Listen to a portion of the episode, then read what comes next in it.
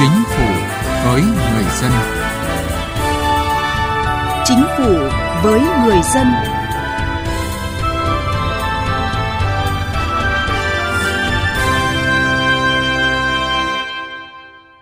Thưa quý vị và các bạn, đại dịch COVID-19 diễn biến phức tạp kéo dài, khiến nhiều người mất việc làm, đời sống khó khăn, hoạt động của doanh nghiệp, cơ sở sản xuất kinh doanh phải tạm dừng hoặc thu hẹp quy mô hoạt động.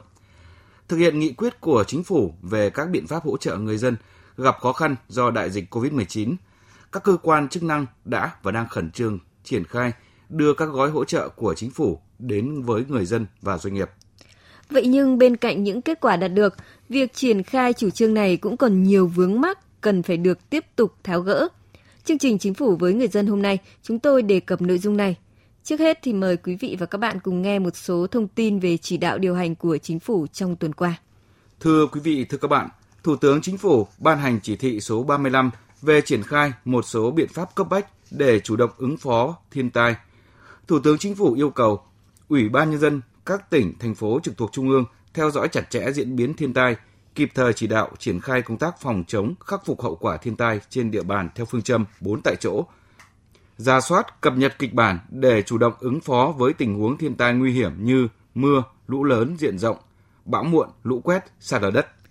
Chính phủ ban hành chương trình hành động thực hiện nghị quyết số 23 ngày 22 tháng 3 năm 2018 của Bộ Chính trị về định hướng xây dựng chính sách phát triển công nghiệp quốc gia đến năm 2030, tầm nhìn đến năm 2045 Mục tiêu đến năm 2030, tỷ trọng công nghiệp trong GDP đạt trên 40%, tỷ trọng công nghiệp chế biến chế tạo trong GDP đạt khoảng 30%, trong đó công nghệ chế tạo đạt trên 20%, tỷ trọng giá trị sản phẩm công nghiệp công nghệ cao trong các ngành chế biến chế tạo đạt tối thiểu 45%. Nghị định số 100 của Chính phủ được ban hành ngày 28 tháng 8 năm 2020 quy định về kinh doanh hàng miễn thuế đã quy định cụ thể về đối tượng và điều kiện mua hàng miễn thuế. Theo đó, người xuất cảnh, quá cảnh sau khi hoàn thành thủ tục xuất cảnh, quá cảnh, hành khách trên các chuyến bay quốc tế xuất cảnh từ Việt Nam hoặc người chờ xuất cảnh được mua hàng miễn thuế. Hành khách trên các chuyến bay quốc tế xuất cảnh từ Việt Nam được mua hàng miễn thuế trên tàu bay xuất cảnh. Hành khách trên các chuyến bay quốc tế đến Việt Nam được mua hàng miễn thuế trên tàu bay đang thực hiện chuyến bay quốc tế đến Việt Nam. Chính phủ ban hành Nghị định số 101 sửa đổi bổ sung một số điều của Nghị định số 123 ngày 1 tháng 9 năm 2016 của Chính phủ quy định chức năng, nhiệm vụ, quyền hạn và cơ cấu tổ chức của Bộ Cơ quan ngang bộ. Trong đó, Nghị định bổ sung quy định tiêu chí thành lập tri cục và tương đương, số lượng cấp phó của người đứng đầu tri cục. Cụ thể, tri cục thuộc cục thuộc bộ được thành lập khi đáp ứng đủ các tiêu chí sau – có đối tượng quản lý về chuyên ngành, lĩnh vực thuộc chức năng, nhiệm vụ của cục theo quy định của pháp luật chuyên ngành được phân cấp ủy quyền của cục trưởng để quyết định về các vấn đề thuộc thẩm quyền quyết định của cục trưởng, khối lượng công việc yêu cầu phải bố trí từ 15 biên chế công chức trở lên. Chính phủ ban hành Nghị định số 102 quy định hệ thống bảo đảm gỗ hợp pháp Việt Nam. Nghị định quy định gỗ xuất nhập khẩu phải đảm bảo hợp pháp được làm thủ tục xuất nhập khẩu và chịu sự kiểm tra, giám sát của cơ quan hải quan theo quy định của pháp luật về hải quan. Thủ tướng Chính phủ phê duyệt nhiệm vụ lập quy hoạch phát triển mạng lưới cơ sở báo chí phát thanh truyền hình, thông tin điện tử, cơ sở xuất bản thời kỳ 2021-2030, tầm nhìn đến năm 2050 Mục tiêu nhằm tổ chức sắp xếp hợp lý mạng lưới các cơ quan báo chí, thông tin điện tử, xuất bản, thông tin cơ sở, thông tin đối ngoại chú trọng hiệu quả hoạt động, đổi mới mô hình, cơ cấu tổ chức, ứng dụng công nghệ mới, cơ sở vật chất kỹ thuật hiện đại, phát triển nguồn nhân lực. Thủ tướng Chính phủ phê duyệt đề án nhân rộng mô hình câu lạc bộ liên thế hệ tự giúp nhau giai đoạn 2025. Đề án được triển khai tại tất cả các địa phương trong cả nước với mục tiêu chung nhằm phát huy hiệu quả mô hình câu lạc bộ liên thế hệ tự giúp nhau nhằm duy trì và tiếp tục nhân rộng câu lạc bộ, huy động sự tham gia của người cao tuổi, hội người cao tuổi, các cấp các ngành và cộng đồng để nâng cao chất lượng đời sống vật chất và tinh thần của người cao tuổi, chăm sóc sức khỏe, xóa đói giảm nghèo, góp phần xây dựng nông thôn mới, đô thị văn minh và bảo vệ quyền lợi người cao tuổi. Thủ tướng Chính phủ phê duyệt chương trình quốc gia hỗ trợ doanh nghiệp nâng cao năng suất và chất lượng sản phẩm, hàng hóa giai đoạn 2021-2030 Mục tiêu chung của chương trình nhằm hỗ trợ doanh nghiệp nâng cao năng suất và chất lượng sản phẩm hàng hóa trên cơ sở áp dụng các giải pháp về tiêu chuẩn, quy chuẩn kỹ thuật, hệ thống quản lý, công cụ cải tiến năng suất chất lượng. Từ chính sách đến cuộc sống.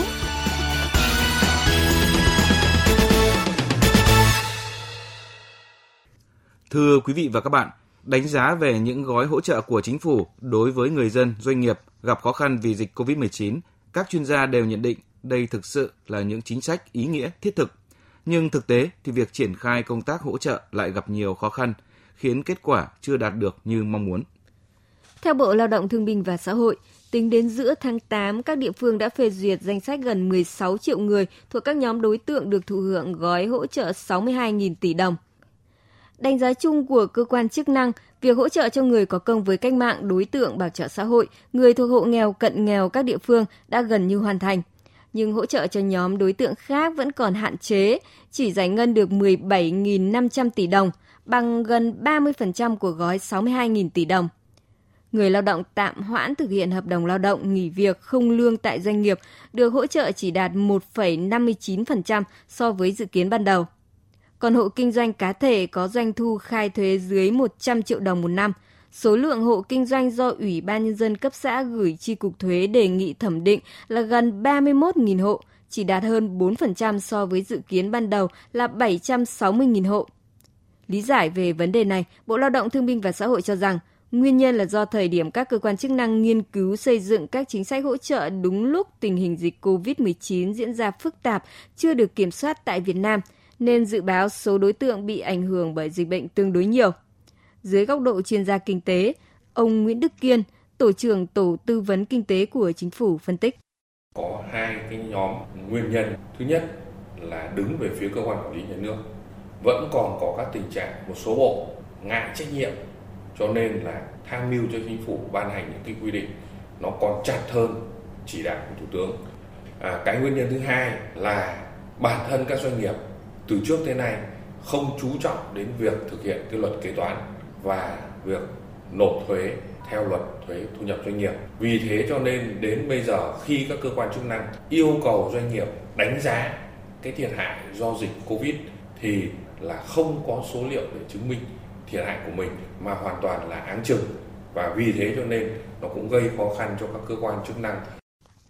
Về phía người lao động, bà Nguyễn Thu Hương, quản lý cao cấp chương trình quản trị của tổ chức Oxfam tại Việt Nam, tổ chức đang có các hoạt động nghiên cứu gói hỗ trợ tài chính cho người lao động trong đại dịch cho rằng nguyên nhân mà người lao động khó tiếp cận gói hỗ trợ của chính phủ là do họ không có giấy tờ chứng minh. Yêu cầu có đăng ký thường trú hoặc tạm trú là rất khó thực hiện vì những người lao động di cư thường có đặc điểm di biến cao, trong khi thủ tục lấy giấy xác nhận tạm trú ở nhiều nơi lại khá dườm già phức tạp – theo chúng tôi được biết thì sắp tới chính phủ sẽ thông qua một cái gói hỗ trợ bổ sung và cũng như là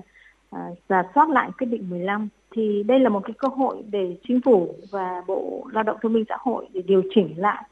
chính sách nó thực thi và thực tế hơn. Với những cái người mà lao động tự do thì cần phải giả soát các nhóm lao động à, và không căn cứ quá cứng nhắc và có đăng ký thường trú và tạm trú. Thì có thể là Ờ, cần phải khảo sát tất cả những người dân mà đang ở trọ thuê nhà trong những khu vực các cái tổ dân phố và những người đang sống tạm bỡ trong cái khu bãi sông à, có thể là có những áp dụng những công nghệ thông tin để giả soát thống kê và thực hiện việc chi trả hỗ trợ. Mới đây, các cơ quan chức năng đã đề xuất gói hỗ trợ lần 2 dành cho doanh nghiệp và người lao động gặp khó khăn do dịch COVID-19, với tổng kinh phí khoảng 18.600 tỷ đồng. Gói hỗ trợ lần 2 đặt mục tiêu hướng tới doanh nghiệp vừa và nhỏ, hợp tác xã, tổ hợp tác, hộ kinh doanh, trong đó ưu tiên doanh nghiệp nhỏ và siêu nhỏ, hợp tác xã và hộ kinh doanh, gọi chung là cơ sở sản xuất kinh doanh, người lao động tại khu vực nông thôn. Dự kiến kinh phí này hỗ trợ cho 10.000 cơ sở sản xuất kinh doanh với mức vay bình quân là 1 tỷ đồng trên một cơ sở và 100.000 lao động với mức vay bình quân khoảng 50 triệu đồng một lao động. Các lao động mất việc làm mà có hoàn cảnh khó khăn cũng được xem xét hỗ trợ với mức 1 triệu đồng một người một hộ một tháng, hoặc là 1 triệu đồng một trẻ em dưới 6 tuổi trong thời gian tối đa là 3 tháng. Thời gian áp dụng từ tháng 9 đến tháng 12 năm nay. Nhiều chuyên gia cho rằng rất khó để có thể triển khai gói hỗ trợ lần 2 hiệu quả khi mà gói hỗ trợ lần 1 vẫn chưa đạt được mục tiêu đề ra. Theo chuyên gia kinh tế Nguyễn Trí Hiếu, để các gói hỗ trợ đi vào cuộc sống cần nới lỏng các điều kiện xác minh, xét duyệt, cần có cơ chế bảo lãnh của chính phủ để các ngân hàng mạnh dạn cho vay và nhanh hơn trong khâu giải ngân. Cái điểm đầu tiên mình thực hiện cái gói đầu cho nó tốt cái đã. Đề nghị với chính phủ khoan nói đến cái gói hai đã, tập trung vào cái gói đầu. Tại vì cái gói hai cái mục đích của nó là cũng là giúp người lao động. Thế thì với một cái mục đích chung như thế là phải có những cái chỉ tiêu định lượng một cách rất là chặt chẽ.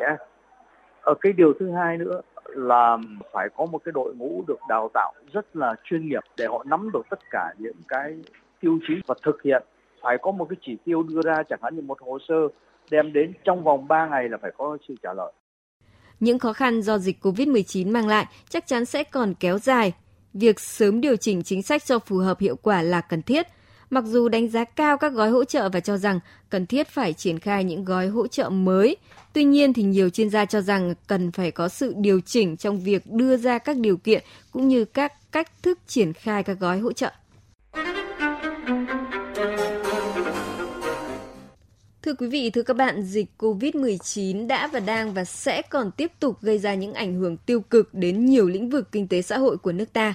Trong đó lao động đang là đối tượng chịu tác động trực tiếp, nhưng thực tế ít người đủ điều kiện được thụ hưởng gói hỗ trợ của chính phủ, ghi nhận của phóng viên Đài Tiếng Nói Việt Nam. Là công nhân một công ty may mặc, do đại dịch COVID-19, chị Phạm Thị Hằng, quê ở Vĩnh Phúc cho biết, do công việc ít, chị đi làm cách Nhật nên thu nhập bị giảm sút – cuộc sống đã khó khăn lại thêm phần vất vả. Vậy nhưng do không đủ đợt nghỉ liền mạch một tháng như quy định của chính phủ, nên chị Hằng không thuộc diện được nhận gói hỗ trợ của chính phủ.